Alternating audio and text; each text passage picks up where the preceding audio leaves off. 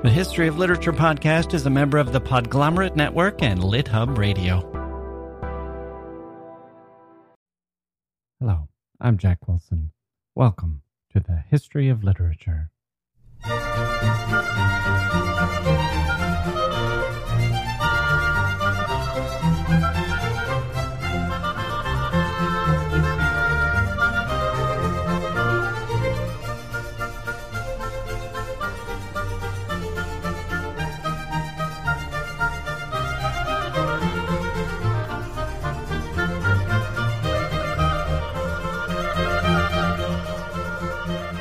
Episode 28 Ramayana. Today on the show, we're going to be looking at what is perhaps the greatest living epic in the world. I'll explain what I mean by living epic as we go. But first, many thanks to those of you who have reached out to me since our last episode, or episodes, I should say, the two part episode on the Upanishads. There are a lot of seekers out there just like me I'm glad to know that I'm not the only one with this uneasy relationship with literature. Can you be an agnostic regarding literature? I think you can. I think you can. One listener described her experience listening to the podcast as a thrill, and she talked about the importance of making connections in the internet age. I couldn't agree more. I've been thinking about connections a lot. Connections of all kinds. There are the connections made through the internet, through my writing, through my participation in social media, and through this podcast. There's never been anything like it, people, like the age we live in now. From a quantitative standpoint, we are more connected now as a human species than we have ever been. I just saw a documentary called Twinsters, where two children had been given up for adoption 25 years ago in Korea. One girl grew up in America, the other in France. Some friends then saw the videos online a couple of years ago and began messaging around, noticing how much the two looked like one another. And then the twins discovered each other. And yes, there they are, actually twins. There's so much loneliness and sadness inside all of us. We are all a microcosm of the world, as we saw last time, and our sadness fills the world like a a vast empty ocean being filled with sadness and loss and negativity and grief. The world is overloaded with heaviness and longing and feelings of absence, and one of the girls really felt this. She had grown up as an only child in her adopted family, and she would feel lonely all the time, but she didn't know why and she would tell her French mother this, and the French mother would invite other children over to play, to try to help. And then the girl still felt lonely. She told her mother, I don't want anyone else. I'm just lonely and I don't know why. Well, I think this is why she had a twin. She had that experience, those nine months together, and then nothing, no one. For 25 years, she lived with that absence. And then there's the birth mother. It's easy to say, oh, what a monster, a mother who gives up her children. Like she's the evil witch in the story. And the foster mothers and the adoptive mothers, those are the good ones, the good mothers.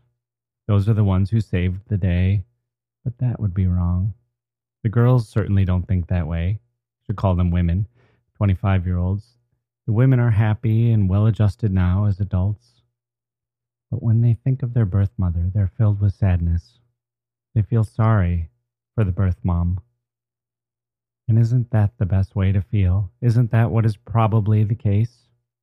This isn't some rich woman so selfish that she just gave away two kids out of an absence of motherly feeling. This was an unmarried mom. Not a stretch to imagine that her family disapproved of her pregnancy. The birth father probably disappeared. The young woman felt humiliated, disgraced. The family was poor, and she had shamed them, and she had no one to help and no idea what to do, where to turn. Isn't that the most likely scenario? So, she gives up the babies, and now, when she refuses to see them, It's not because she doesn't want to give them her love. It's that she knows it will break her heart. She will not be able to face the emotions of seeing them. Her lifetime of repression, of compartmentalizing, of numbing herself and her emotions, all this will crack apart if she sees the two girls that she gave up. The women, the adopted girls, understand this. They write her a beautiful letter, letting her know it's okay and they're okay and they want to thank her. They don't blame her for her choices. They want to thank her for giving them the gift of life. It's a beautiful documentary. And here are the connections. They found each other because of the internet. And now, with all this sadness and loneliness out there, they have each other. It's hard to face something like knowing that your mother gave you up for adoption. My eight year old had a hard time watching the movie, thinking through what it would mean for him. He demanded to know from my wife, his mother, that she would never do that. Even for these girls, who are women now, 25, and surrounded by friends and loved ones, it's a hard thing to accept. And now they have each other. The world is a little less lonely. It was inspiring. So that's Connections. Here's another one. The documentary was funded as a Kickstarter project. More connections, more connections. And here's me connecting with you. I'm glad you're listening. But as I put in place my new studio, yes, I've moved. If you can hear a difference in the sound, still a little rough around the edges here. We're still moving in, but hopefully we'll get the kinks worked out soon. I love this new place. So, as I help to put the studio into some kind of workable form, I have to work through some equipment issues. And people, it is so hard to buy the right connections, the right cable connections online. Amazon is so good at so many things. We take Amazon search for granted, just as we take Google search for granted. They're so good at what they do, and it's frustrating beyond measure when there's something they're not good at. And getting the right cable to connect audio equipment, well, sometimes it's easy, and sometimes it's maddening. And then you find one, you look at the page online, the product page, and you struggle. Is this the right connector on both ends? And does it have any kind of quality? How do you know? It has a few customer reviews, maybe hundreds, maybe thousands, five star ratings, four, four star rating. How do you know? Do the customer reviews help? Well, sometimes it seems like they do. Sometimes it seems like that's more important than anything else. And then here's an Amazon review that I encountered. It's for a connector that isn't made by Apple anymore, so there's an off brand company making it. Some company that I've never heard of. And the review says this cable connects as advertised. I used it twice, and both times it worked fine, no problems. Only two stars because when I left it plugged in, it melted and started on fire. Luckily, my husband was in the room when it happened. Okay, that's the customer reviews that I'm supposed to trust. That's two stars, a product that was only used twice, and then it melted and started on fire. A $5 cord melting and burning down your house, potentially, risking your husband's life. Who knows? Who knows how we put it out? I ask customer, what would earn one star? A cord that didn't work and then caught fire? This is the problem. We're so desperate for connections. We credit anything at all that looks like even a little bit of a connection. We give it two stars just because it did the very minimum of connecting us up somehow. This problem isn't new. And here's where all this comes back around to literature. Literature is about connections. Literature is a way that humans satisfy their need for connection. They share myths and stories. They live in large groups thanks to their ability to invent shared ideas. And those ideas are communicated to one another through stories. And this is true not just for abstract groups like tribes or nations, it's true on a one to one individual basis. E.M. Forster put it the best way in Howards End only connect. That's a beautiful sentiment. For a long time, I thought it couldn't be improved. But now I know that it can. Only connect and don't melt and start a house fire. Okay, on to the Ramayana.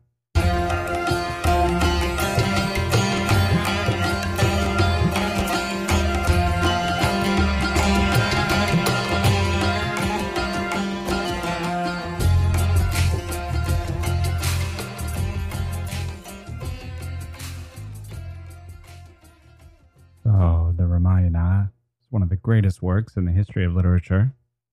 The sweeping epic tale that takes place in India in prehistoric times. This is the India of rich forests, heroic kings, and a fluidity of gods and demigods and warriors with bows and arrows. It's also a love story, and there's a journey. And at the center of it all is Rama, the brave, strong, wise, dutiful hero, and his beloved, Sita, who is loyal, pure, and true. There are many other characters as well, and we'll get to them in a moment. You can find this book today in different translations. The primary author is generally considered to be the poet Valmiki, who is said to have composed the 24,000 Sanskrit verses in a stint of divine inspiration. The Sanskrit is widely regarded as beautiful, or so, so I'm told. Unfortunately, that isn't something I'm able to comment upon myself. I have found two solid translations. There is an enjoyable version by Ramesh Menon that's 600 or so pages of prose. I'll link to that on the website. And there's a briefer, shortened modern prose version that Penguin has out, a translation by R.K. Narayan, which is the one I'll be quoting from today. Now, we've looked at epics before on our journey through the history of literature, we saw Gilgamesh, and of course, we looked at Homer. We saw in those books how nations and nation building were at the heart of the epic form. How does one group of people come to rule over the other group of people? How do leaders ever gain the trust of the people they lead? What makes a good leader? Those are hallmarks of the epic form. And in ancient times, the answers are usually clear. They are the bold, the wise, the courageous, the fierce in battle. This is Rama. Rama impresses a king and wins his beloved daughter through a feat of strength. An enormous bow is rolled out, so large that no one can even lift it. Rama not only lifts it, he's able to draw the string and, in fact, breaks the bow with his strength. And in the rest of the poem, he shows his feats and his prowess in his adventures. He's a warrior, brave and strong, and that's enough to be king but it's not all.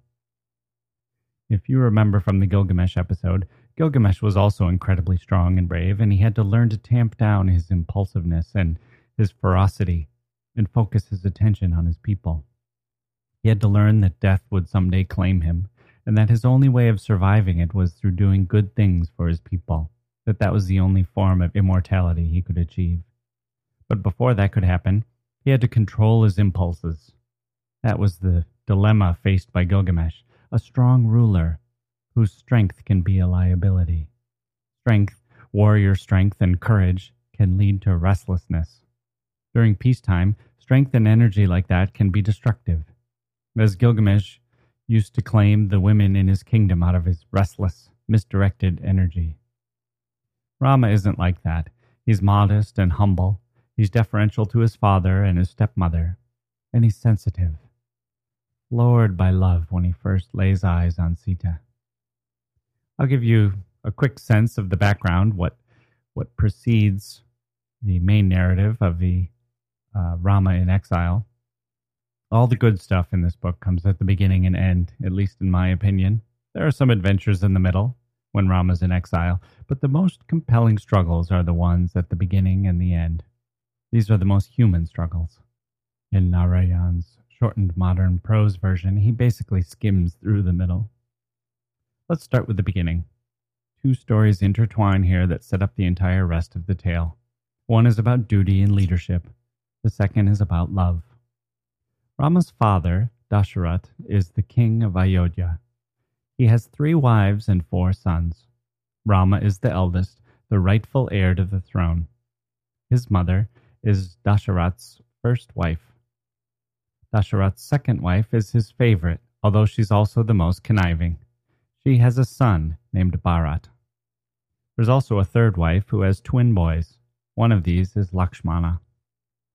So the king has always loved his firecracker second wife, and at some point he promised her two favors.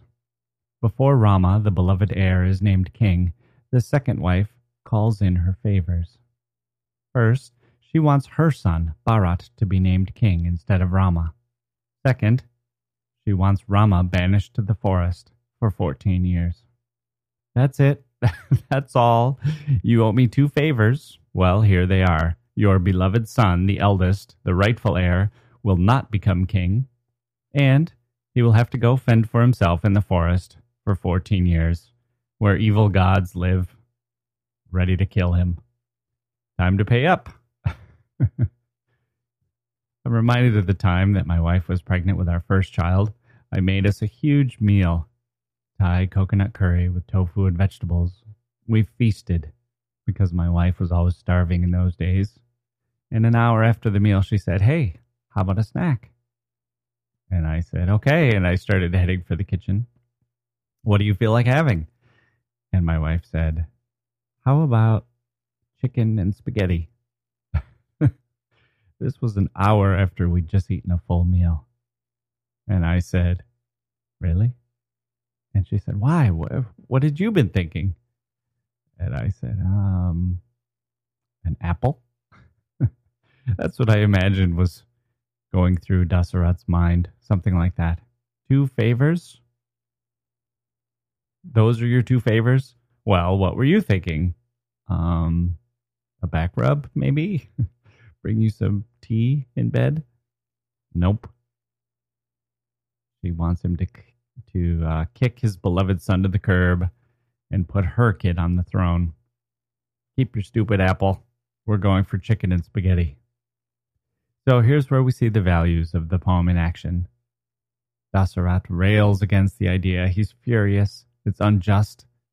He's stricken by remorse and grief, but he's compelled promise is a promise. And Rama, what does he do? He's just as dutiful. He gives up the throne and heads to the forest without complaint. A promise is a promise, after all. He would never accept making his father break his word.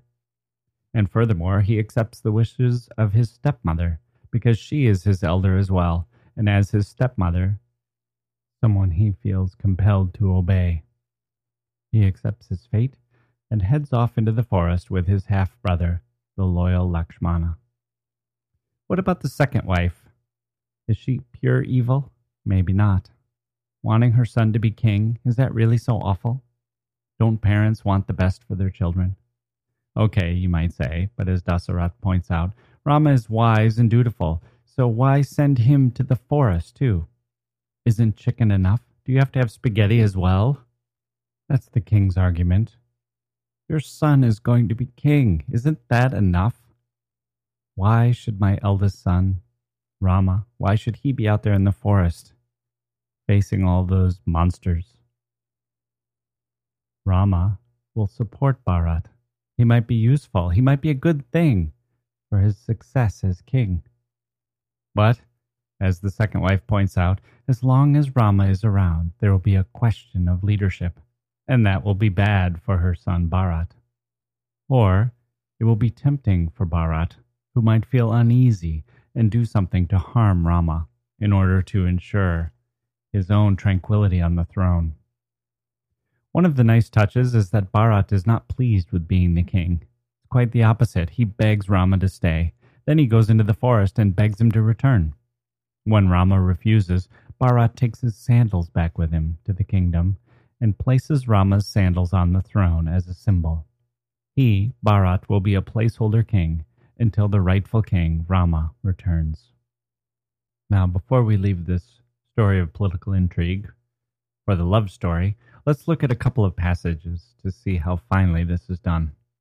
The human elements, the psychology of all the primary characters, are what makes this struggle and these decisions so compelling. Here's the passage where the second wife calls in her two favors. You have promised me the granting of two boons, and you have sworn to it in the name of Rama, your darling son, Rama. And now I'll speak out my mind. If you reject my demand, you will be the first of the Ikshavu race, proud descendants of the sun god himself, to go back on a promise for the sake of convenience. Took a breath and demanded, Banish Rama to the forests for fourteen years, and crown Bharat and celebrate his enthronement with the arrangements you have already made. The king took time to understand the import of this. He got up to his feet, muttering, Are you out of your mind? Or joking or testing me? He moved away from her in search of the couch. He felt faint and blind and groped about for a place to rest. He reclined on the couch and shut his eyes. She went on, Send a messenger to fetch Bharat at once. He is quite far away. Give him time to come back. Tell Rama to take himself away. You are a demon, he whispered with his eyes still shut. Don't curse me, great king. I'm not surprised that you find me less agreeable than Kausalya. Go on, go back to her and enjoy her company. I never asked you to come here and curse me. I retreated here just to avoid you. The night continued in this kind of talk. Dasarat made a last effort at compromise. Very well, as you please. Let Bharat be crowned. But let Rama also stay here. You know him. He will hurt no one. Let Bharat be the king by all means. He is good, but please, I'll touch your feet. I don't mind prostrating before you, but let Rama stay here in his own home and not go away? How can he walk those rough forest paths and go on living in the open, unsheltered? He can. He is not the soft infant you make him out to be. For fourteen years he must live away, wear the bark of trees, eat roots and leaves. You want him to die? Ah! The king screamed. She merely said, Don't create a scene. Either you keep your word or you don't, that's all. The night spent itself in dead silence. This is simply brilliant prose, wonderful prose. We're a long way from Gilgamesh here, though it helps to have a modern novelist working at the height of his powers. Much more novelistic than we've seen from our other epics. The wonderful passage where the king closes his eyes and whispers, You are a demon. There's such agony he faces the drama, the conflict between his values, his need to keep his promise, and his awareness of what it means to keep his promise is just amazing. Would you break your promise if you were the king? If you were the first in your line to ever break a promise? Even if it meant sending your son, your beloved firstborn, off into the wilderness? Would take a philosopher like Kant to help us figure this out. And then Here's the passage where Rama accepts the news. Rama arrived, expecting his stepmother to bless him before the ceremonies. At the sight of him, Dasarat cried out, Rama! and lapsed into speechlessness. His appearance and behavior made Rama anxious. Have I done something to upset him? Any lapse in my duties or performance? Kaikeyi said, I'll speak on his behalf he finds it difficult to say it. Your coronation will not take place today. And then she specified in unambiguous terms what she expected of him. She told all about the original vow and the circumstances that led to it. It is your duty to help your father fulfill his promise. Otherwise, he will be damning himself in this and other worlds. You owe him a duty as his son. Rama took in the shock absorbed it within himself, and said, I will carry out his wishes without question. Mother, be assured that I will not shirk. I have no interest in kingship, and no attachments to such offices, and no aversion to a forest existence. Fourteen years, she reminded him. Yes, fourteen years. My only regret is that I have not been told this by my father himself. I would have felt honored if he had commanded me directly. Never mind, you can still please him by your action. Now leave at once, and he will feel happy that you have acted without embarrassing him. I want you to assure him that I am not in the least pained by this order. I will take your word as his. Rama saw his father's plight and moved closer. Kaikeyi said, I will attend to him. Don't waste your time. You must leave without delay. That's his wish. Yes, yes, I'll do so. I will send a messenger to fetch Bharat without any delay. No, no, said Kaikeyi. Do not concern yourself with Bharat. I'll arrange everything. You make haste to depart first. She knew Bharat's devotion to Rama, and, uncertain as to how he would react, preferred to have Rama well out of the way before Bharat should arrive. I'll take leave of my mother, Kausalya, and leave at once, said Rama. He threw another, another look at his speechless father and left. When Rama emerged from Dasarath's palace, a crowd was waiting to follow him to the assembly hall. Looking at his face, they found no difference on it, but instead of ascending the chariot waiting for him, he set out on foot in the direction of his mother's palace. They followed him. Rama went up to his mother, Kausalya. She was weak with her fasts and austerities undertaken for the welfare of her son. She had been expecting him to arrive in full regalia, but noted the ordinary silks which he wore and asked, Why are you not dressed yet for the coronation?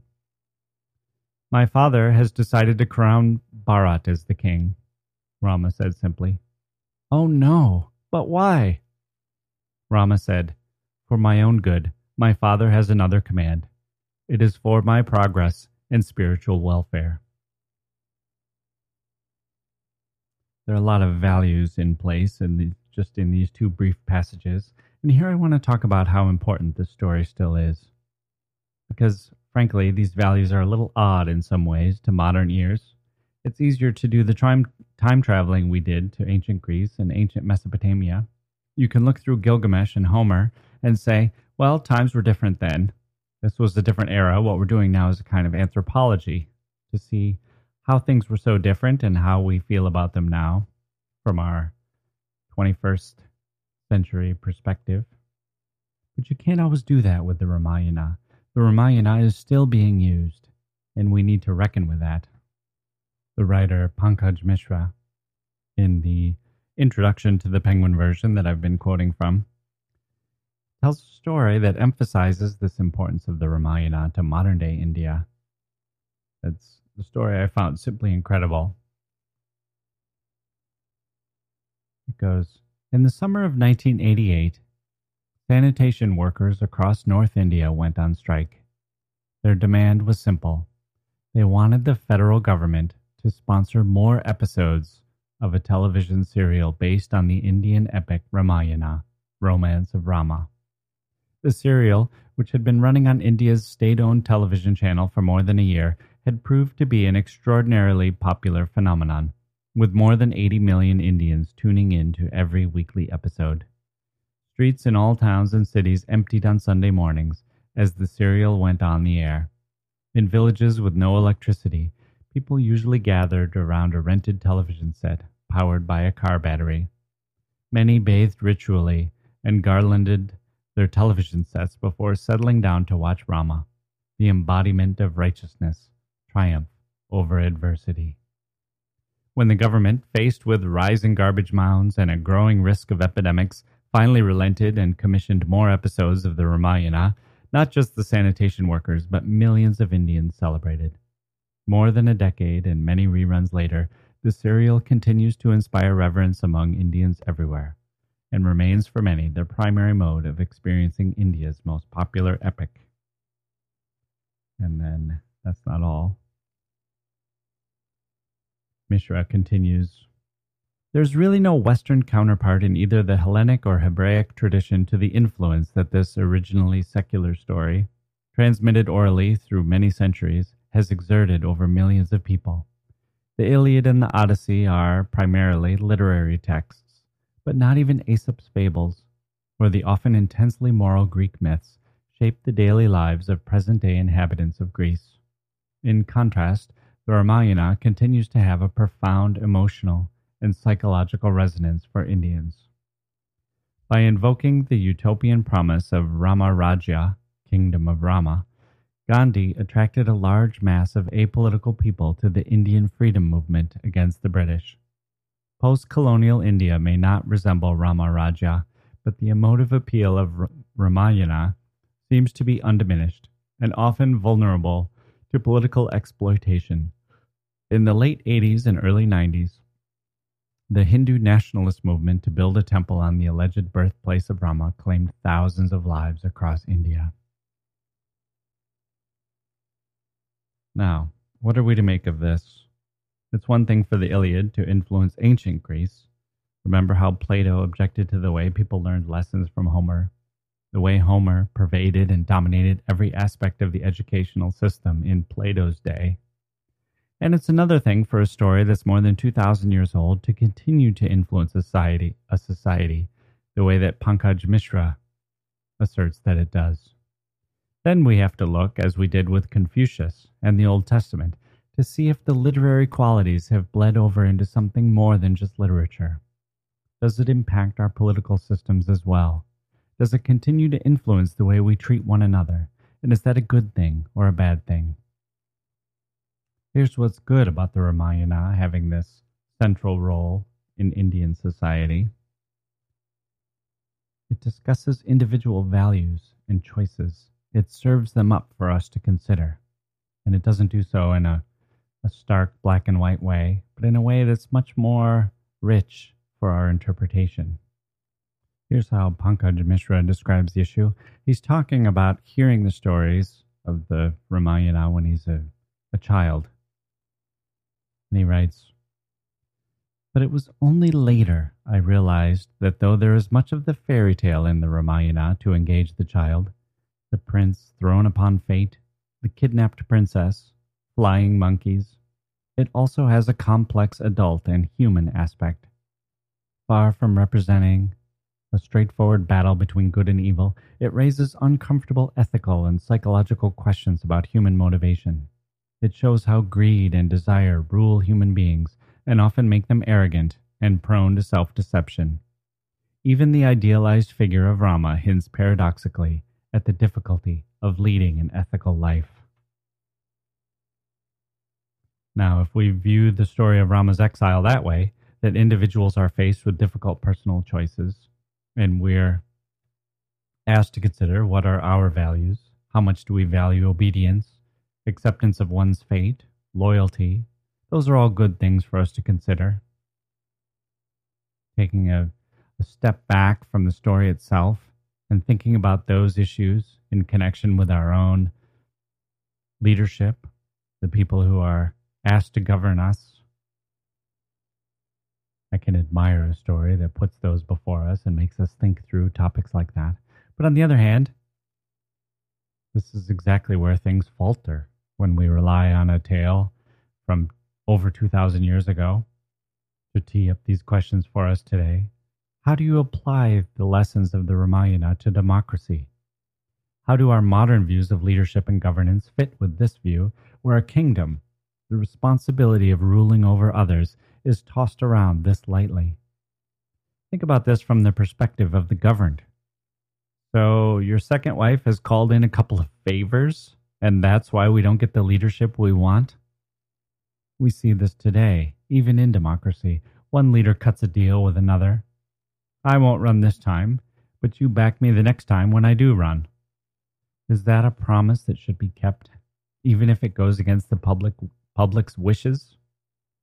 The people are clamoring for Rama. Everyone wants Rama and he refuses the throne out of obedience to his father. Is this what we want from our leaders? We might say, yes, it is, because we want them to be honorable. We value qualities like obedience and loyalty and respect for one's elders, modesty, humility, being able to stand back when it's time to stand back, not being overly ambitious, not being greedy or seizing power. We saw something like this play out with Al Gore. He won the popular vote. Then he deferred honorably when the Supreme Court stepped in. Many believe the Supreme Court ruled politically, ruled inappropriately. And here's Al Gore. Was it really time for him to step aside? Should he have stepped aside Did we get the best result that way because he did? Were we better off because of his deference? Do we value his honorable resignation to his fate? Or do we actually view it as a form of cowardice? These are fascinating questions, and I applaud the Ramayana for raising them for us, even today. We're going to leave Rama the hero and his the political intrigue surrounding his exile there. He goes off into the forest and fights some battles. And all that is interesting and fun, and it makes for a good read and a good television series, no doubt. He's a heroic warrior and a sympathetic figure, the exiled prince with superhuman strength and many other outstanding qualities. Let's instead return to the second major narrative thread that's initiated at the outset Rama's love for Sita, and vice versa. They are an idyllic couple, which raises a couple of questions. First, how well is their love portrayed? And second, what does it mean to be an idyllic couple? What does that entail? Here's the passage where they first lay eyes on one another. This happens before the palace intrigue that we described earlier. Rama, the young warrior, has arrived in a city where a festival is occurring. Sita is the princess of this kingdom, who catches sight of him without having any idea of who he is. Before we begin, I should mention that later versions of the poem turn Rama into the incarnation of a god, Vishnu, and Sita as well. You'll hear this in the passage. I don't want you to be confused. And actually, why don't we start with Rama entering the town so you can hear the entire description leading up to the moment where they first see one another. This will give you a sense of the kind of vivid details that helps to create the world where the story takes place, which is all to the credit of the Ramayana. Mithila, after all the forests, mountain paths, valleys, and places of solitude and silence through which we have traveled thus far, offers a pleasant change to a city of color and pleasure, with people enjoying the business of living. The very minute Rama steps into Mithila, he notices golden turrets and domes and towers and colorful flags fluttering in the wind as if to welcome a royal bridegroom to be. The streets glitter with odds and ends of a jewelry cast off by the people, a necklace that had snapped during a dance or a game, or had been flung off when found to be a nuisance during an embrace, which with no one inclined to pick them up in a society of such affluence. There was no charity in Kosala country, since there was no one to receive it.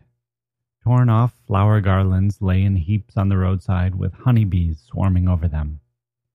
The must running down the haunches of mountainous elephants flowed in dark streams along the main thoroughfare, blending with the white froth dripping from the mouths of galloping horses, and churned with mud and dust by ever turning chariot wheels. On lofty terraces, women were singing and dancing to the accompaniment of vina and soft drums. Couples on swings, suspended from tall areca poles, enjoyed the delight of swaying back and forth, their necklaces or garlands flying in the air. Rama and Lakshmana went past shops displaying gems, gold, ivory, peacock feathers, beads, and wigs made from made of the hair of rare Himalayan deer.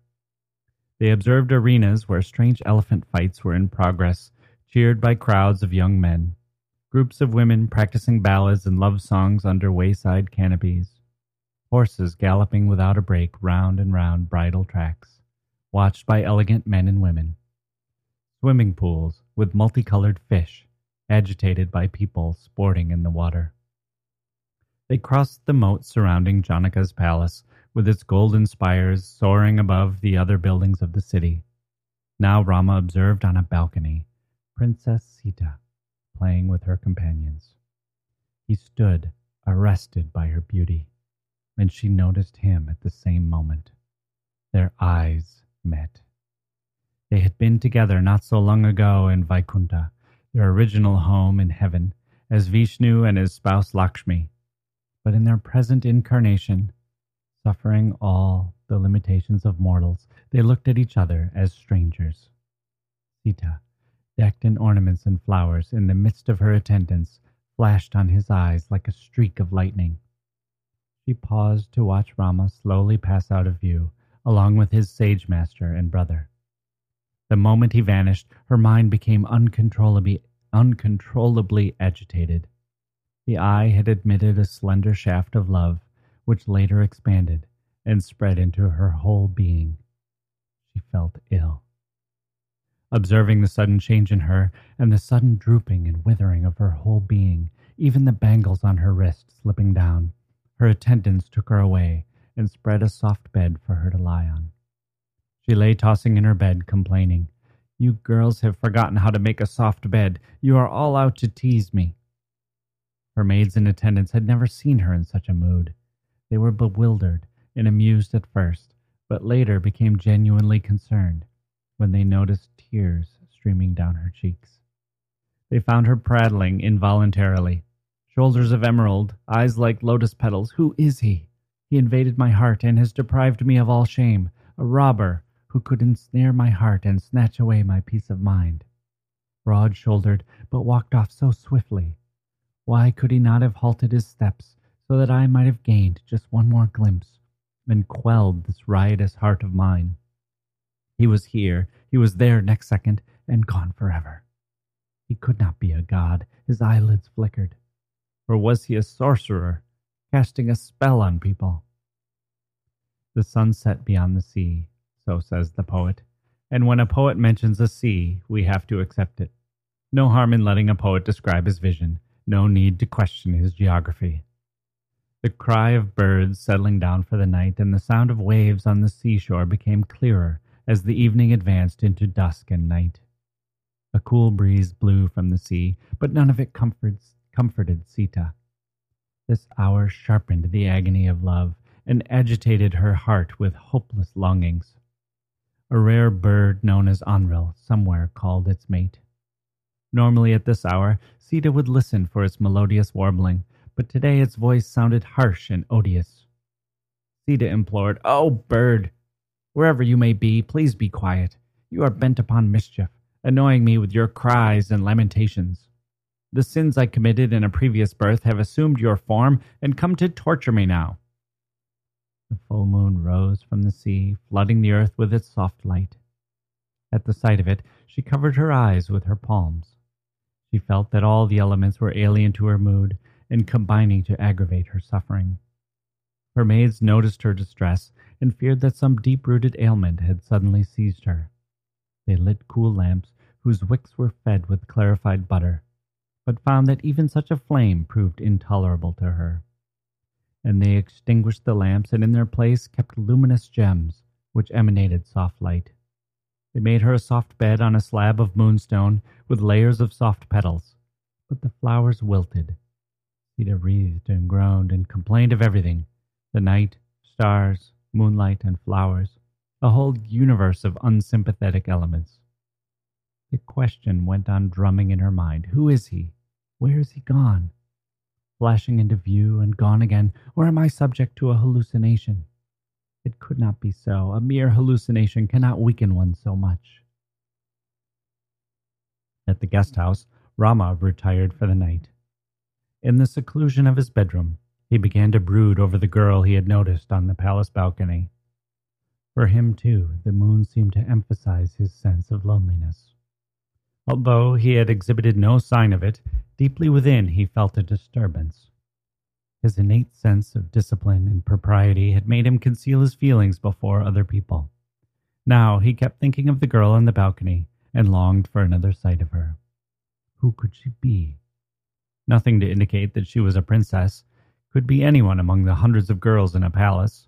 She could not be married. Rama realized that if she were married, he would have instinctively have recoiled from her.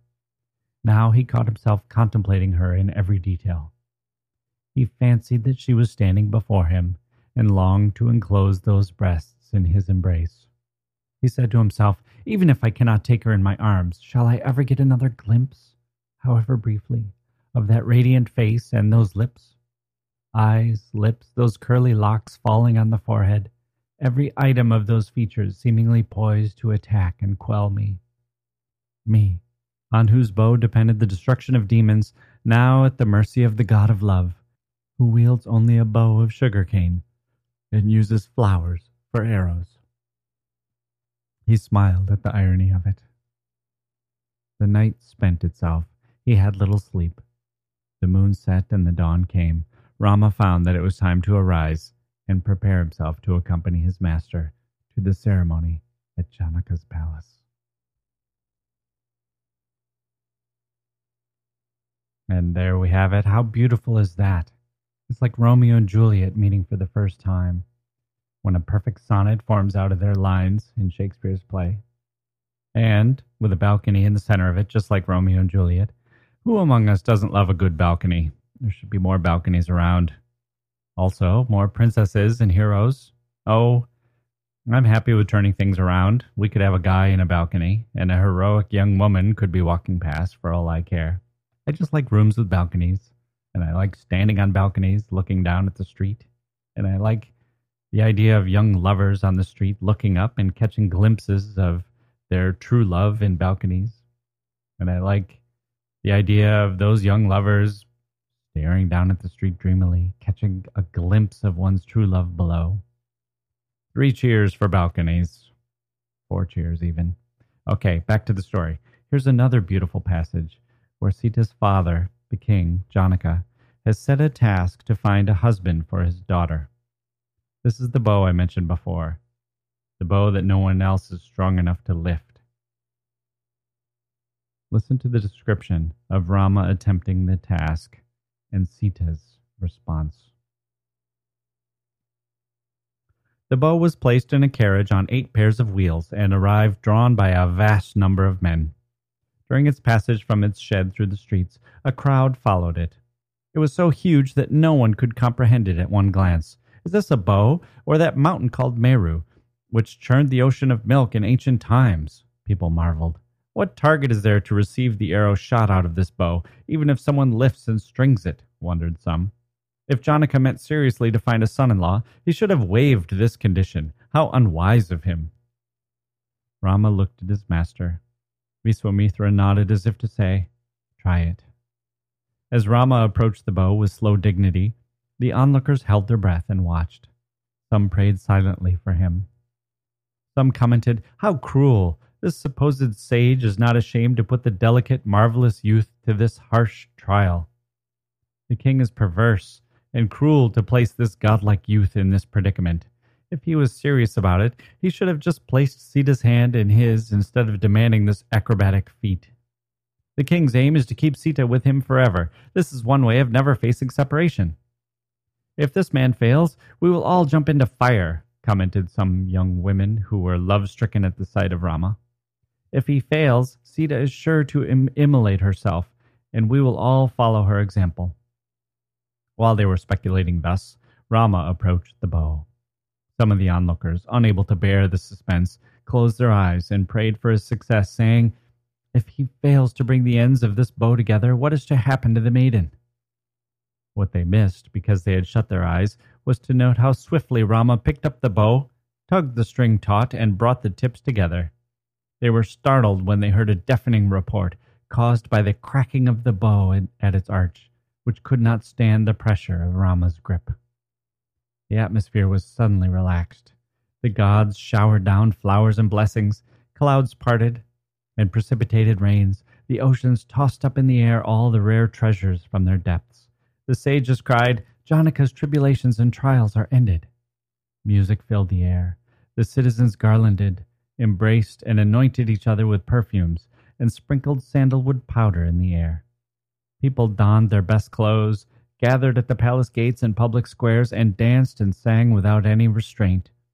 Flutes and pipes and drums created a din over the loud chants and songs from many throats. Gods and goddesses, watching the happy scenes below, assumed human form, mixed with the crowds, and shared their joy.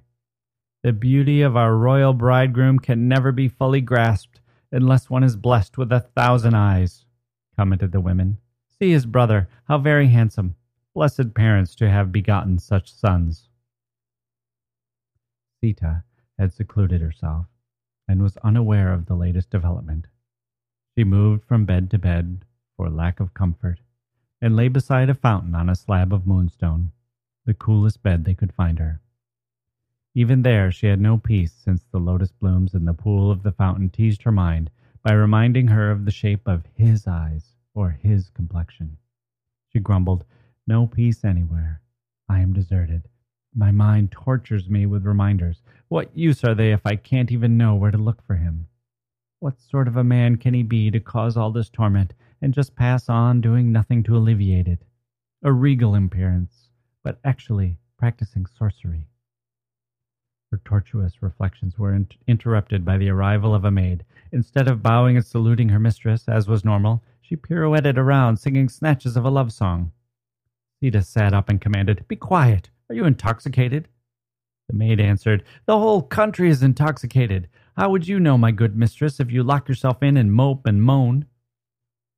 She went on to explain in a rush of incoherence. The king of Ayodhya, son, broad shouldered and a god on earth. No one saw it happen. He was so quick and swift, but he pressed, so they say, one end with his feet, and seized the other end with his hand, and drew the string, and oh! Oh, intoxicated beauty, what are you saying? When Sita understood what had happened, she stood up, her breasts heaving. She held herself erect as she said, Do you know if this is the same man who struck me down with a look as he passed along the street? If it is someone else, I will end my life. There we go. Aren't we rooting for these two lovers? Their love and loyalty and strength. They belong together, ruling somewhere, don't they? And there are good things about that, of course. Comes with some negatives. If we imagine this in the modern day, if we bring it up to speed to where we are today, we chafe at the idea today that a princess or any woman is a prize to be offered up and won. We can admire the role that true love plays in this, but that still doesn't change what's happening here. A daughter is given away by a father. Her wishes, in this case, just happen to come true, but that's just lucky. If the guy holding the bow was some idiot, she'd have been in suicidal despair. Where's the agency for this woman there? That's the the way we look at this today. Hard to credit this as a good story for modern times, and it gets worse. This is a love story with some horribly modern aspects, including extreme jealousy and frankly murderous overtones. Rama looks like a very flawed male. Sita is true and pure and saintly, and that's all to her credit. But the relationship between her and Rama is problematic, to say the least. As the love story continues, there's a part that's so disturbing that our translator, Narayan, makes a fascinating and revealing choice. I think he cannot bear this part of the story. It was simply too much for him to see his hero, the hero of the, the story that he was translating, to see the hero act this way. Let me explain. During the 14 year period of Rama's exile in the forest, Sita winds up being stolen away by a kind of ogre, a demon king with ten heads, named Ravana. She's stolen out of revenge after Ravana's sister falls in love with Rama and is jealous of his love for Sita. Rama goes on a quest to rescue Sita. He's helped by his loyal stepbrother, Lakshmana, and a monkey general of a monkey army, Hanuman. Yes, that's there. It's a shame we're skipping over all this quickly, but we can't cover all these riches in an hour, so we need to keep moving. So Rama rescues his beloved Sita and now 14 years have passed, so they return to Ayodhya, where the people can't wait to be ruled by them. But Rama now questions Sita's chastity. She lived with Ravana for years. He can't accept that she remained faithful during all that time. Or even if she had, he is thinking of appearances. He's got issues with the fact that she lived with Ravana as his captive for so many years. Others might think she's been unfaithful, and he can't have that either. Now, what kind of Romeo is this? Blaming her for being stolen? You can see where the values are on this, where things are going askew here from a modern day perspective. This part is extremely moral and preachy, and there's far too much emphasis on purity and chastity for me. I don't want young women out there being slut shamed, and I don't want my heroes to be the ones doing it. I want my heroes to be enlightened. I want them to trust women to make choices and to treat them as grown ups, as individuals with complicated histories. Love should transcend this kind of thing. Sita has been faithful, but is that good enough for Rama? No. And here's where the translator backs down from the ugliest side of Rama's character. Here's how the passage is supposed to read. In this version that the translator is follow- following, Rama says this to Sita You stayed content in that sinner's city, enjoying your food and drink. Your good name was gone, but you refused to die. How dared you think I'd be glad to have you back? That's regrettably harsh, and it's an awful lesson for us today. Sita, a victim of a kidnapping, is supposed to what? Die? Out of shame? Because she has soiled Rama's reputation? The translator goes to another version instead and inserts a milder version of this passage. Let me read it for you here. This is the version that the translator has chosen in order to back away from the harshness of Rama. Rama remained brooding for a while and suddenly said, My task is done. I have now freed you. I have fulfilled my mission. All this effort has been not to attain personal satisfaction for you or me. It was to vindicate the honor of the Ikshavu race and to honor our ancestors' codes and values. After all this, I must tell you that it is not customary to admit back to the normal married fold a woman who has resided all alone in a stranger's house. There can be no question of our living together again. I leave you free to go where you please and to choose any place to live in. I do not restrict you in any manner. Now, that's a little better, maybe. Rama seems to be following convention. He seems a little bit generous with how he's treating Sita. But Sita's reaction, while admirable in some ways, in the context of the story, certainly seems admirable. But frankly, it's pretty destructive as a role model for how we want to live. On hearing this, Sita broke down. My trials are not ended yet, she cried. I thought with your victory all our troubles were at an end. So be it. She beckoned to Lakshmana and ordered, Light a fire at once on this very spot. Lakshmana hesitated and looked at his brother, wondering whether he would countermand the order. But Rama seemed passive and acquiescent. Lakshmana, ever the most unquestioning deputy, gathered sticks and got ready a roaring pyre within a short time. The entire crowd watched the proceedings, stunned by the turn of events. The flames rose to the height of a tree. Still, Rama made no comment. He watched. Sita approached the fire, prostrated herself before it, and said, O Agni, great god of fire, be my witness. She jumped into the fire. From the heart of the flame rose the god of fire, bearing Sita, and presented her to Rama with words of blessing. Rama, now satisfied that he had established his wife's integrity in the presence of the world, welcomed Sita back to his arms. Trial by fire. Trial, literally, trial by fire. This is just horrifying. A woman proves her chastity by walking into a fire so the man can comfort himself that he has proven her chastity to the world, that others will believe it. This is ugly and brutal. And if I could imagine that it was just from another time, then fine, I'll read it that way and reflect on how we've overcome it, how we've moved into the modern day world. But that's my concern. Here's what I'm worried about. If people are reading it today and marveling at the values it demonstrates and admiring Sita, and Rama and viewing them as examples that they want their children to live up to. Look, this is an influential poem all over Asia. That's why I called it a living epic. It's not just India, there are versions of it in Thailand, in Indonesia, in Cambodia, in Malaysia. Now we can praise it for its casteless heroes, although it's not quite as casteless as one might think. Rama's not a Brahmin, and that's a good thing, but there are passages here where people are designated to their own station and not allowed beyond it. That's not as good. But even more, what kind of a message does it send to have a woman suspected of infidelity need to walk into fire to prove her virtue? Now, this isn't quite the same thing as bride burning or dowry death. You've heard of that. Eh, in bride burning, the woman is burned because her family is not paid enough for taking her on to the new family. The dowry is too low.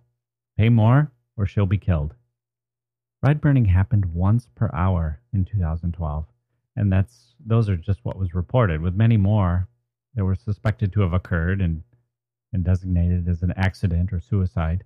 That's a horrifying statistic and a horrifying practice. That's not quite what's happening here, but it's close enough to make me uncomfortable. Does an unchaste bride face trial by fire or its equivalent today? Let's keep the hatred and anger and jealousy out of our love stories. Let's practice our sense of forgiveness and acceptance and equality and love and respect and dignity. I'd like to see that from our literature. I'd like to see that being the story that's told to children at night before they go to sleep. I'm not going to exactly blame the Ramayana for its values because it's literature, and literature is here to challenge us and make us think. We don't blindly accept, that's not our job as readers. We engage and resist. That's our job. Literature should serve to raise our awareness so we can admire what we admire and reject what should be rejected. And the Ramayana is an important story, a dramatic and influential story, and like all great works of literature, it's one to be reckoned with, not one to be ignored.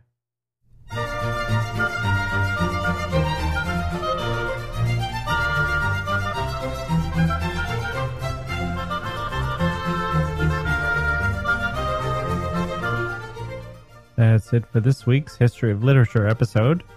Next time, we'll jump to the other great epic from India, the Mahabharata, and in particular, the great stretch of philosophy within that tale known as the Bhagavad Gita. In the meantime, please feel free to subscribe to our podcast, and if you're feeling especially generous with your time, take a second or two to leave us a rating on iTunes or wherever you like to get your podcasts.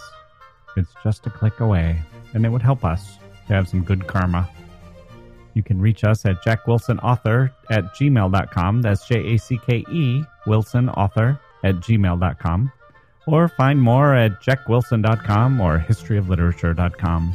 We love getting feedback, even if you're merely pointing out mistakes or offering other constructive criticism. And the little notes of praise or the requests for future episodes are much appreciated. Much appreciated? Who am I kidding? They are much loved. Thank you, as always, for listening. I'm Jacke Wilson. We'll see you next time.